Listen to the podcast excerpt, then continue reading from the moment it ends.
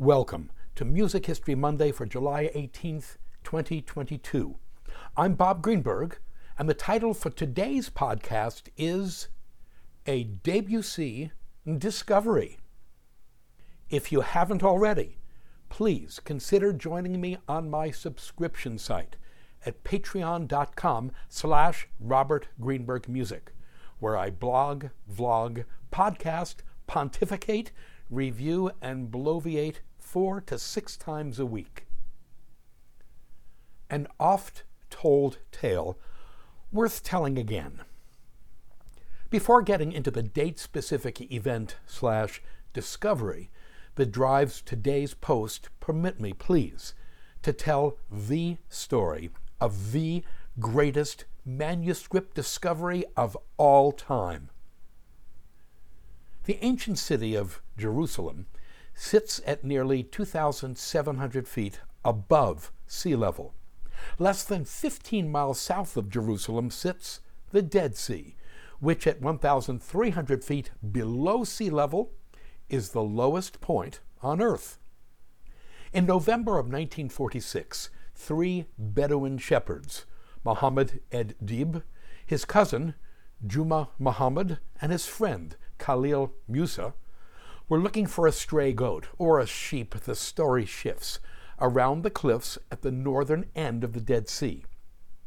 According to the story they told, Muhammad ed Dib threw a rock into a cave on the side of a cliff, thinking the stray animal was inside and that the rock would chase it out.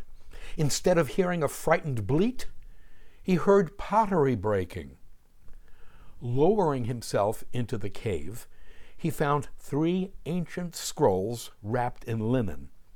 Having climbed out of the cave and shown them to his companions, the guys went back into the cave and found four more scrolls, seven in all. They put them in a bag and, on returning to their camp, hung the bag on a tent pole. It is believed that among the three scrolls Muhammad ed Dib initially removed from the cave was the great Isaiah scroll, the oldest complete biblical manuscript ever discovered. Muhammad el Dib, Juma Muhammad, and Khalil Musa initially brought the scrolls to a Bethlehem based dealer in antiquities named Ibrahim Ijah, who told them that they were worthless. Undaunted, the trio eventually found a buyer and sold four of the seven scrolls, including the great Isaiah scroll, to the Syrian Orthodox Archbishop of Jerusalem, Metropolitan Athanasius Yeshu Samuel, for roughly $250, about $2,500 today. On November 29, 1947, roughly a year after the scrolls were discovered, and on the same day the United Nations voted to create the State of Israel, a Jewish archaeology professor at Hebrew University named Eleazar Sukenik, 1889 to 1953, bought the other three scrolls in Bethlehem. He took the bus back to Jerusalem, carrying the scrolls in a paper shopping bag. In his effort to sell his four scrolls, Metropolitan Samuel placed an ad in the Wall Street Journal on June 1st, 1954. The ad read, quote, Miscellaneous for sale. The four Dead Sea Scrolls. Biblical manuscripts dating back to at least 200 BC are for sale. This would be an ideal gift to an educational or religious institution by an individual or group. Box F 206, The Wall Street Journal. Unquote. After extended negotiations held at New York City's Waldorf Astoria Hotel, those four remaining scrolls were purchased on behalf of the State of Israel for $250,000, roughly $2.5 million today, by the Hebrew University professor Benjamin Mazar, 1906 to 1995, and the son of Eleazar Sukenik, the Israeli soldier, politician, and archaeologist Yigael Yadin, 1917 to 1984. Those seven scrolls, found by three Bedouin shepherds that day in November 1946, the first of the Dead Sea Scrolls to be found and today owned and treasured by the State of Israel, collectively comprise the single greatest manuscript discovery of all time. I have offered up this extraordinary story because, after the Dead Sea Scrolls, any subsequent discovery of a manuscript or manuscript seems rather, well, less significant. Nevertheless, on July 18th, 2003, 19 years ago today, a newly discovered work by the great French composer Claude Debussy, 1862 to 1918, was publicly performed for the first time by the French pianist Jean Pierre Armengaud, born 1943. That premiere performance took place in a church on the Swedish island of Blido. That newly discovered work for piano solo is entitled Les Soirs illuminés par l'ardeur du charbon, which translates as The Evenings Lighted by the Glow of the Coals. The title is the first line of the second stanza of a poem by Charles Baudelaire, 1821 to 1867, entitled The Balcony. As titles go, Debussy's is a great one, as it describes not just the glowing warmth of the music itself, but the inspiration for its composition and the person to whom, in spirit, it was dedicated. Background In 1909, the 47 year old Debussy was diagnosed with colorectal cancer.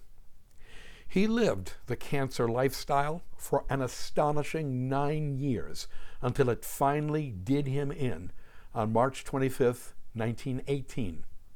Those nine years were, as we might expect, physically challenging, a euphemism for pretty awful, or so I think. In 1915, he underwent one of the first colostomy operations in which a portion of his large intestine was removed and the remaining healthy portion was connected to an incision which, quote, provides an alternative channel for feces to leave the body into a colostomy bag, unquote. I've probably already mentioned this at some time or another, but present circumstances demand that I mention it again.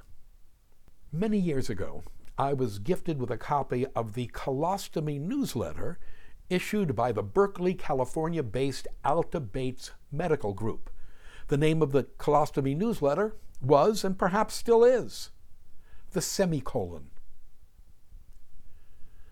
By the spring of 1917, Debussy's pain and exhaustion had robbed him of his ability to work. By July of 1917, he could hardly motivate himself to get dressed.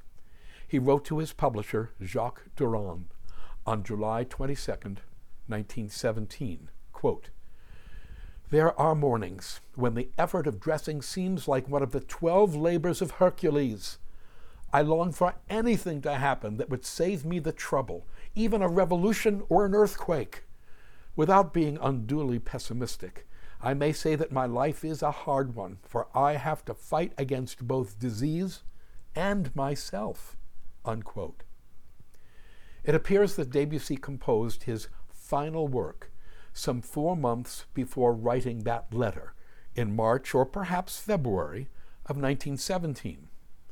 That work was the short piano piece entitled The Evenings Lighted by the Glow of the Coals. The winter of 1917 was a cold one. World War I was in its third year, and shortages of every kind were straining the French population. Among the worst of those shortages was coal, with which to warm houses and cook. On February 9, 1917, Debussy wrote his friend and fellow composer, Gabriel Fauré, quote, The cold, the scramble for coal, This whole life of domestic and other miseries gets me down more and more every day. Unquote.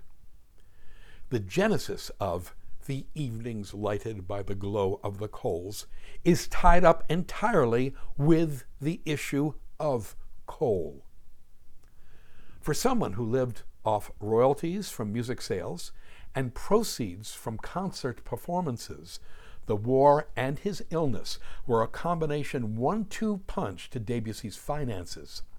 By the late winter of 1917, Debussy hardly had the money to pay for coal, and he, his wife Emma, and his 12 year old daughter, Claude Emma, nicknamed Chouchou, were facing the prospect of freezing in their otherwise lovely home at 23 Square d'Avenue Foch in Paris.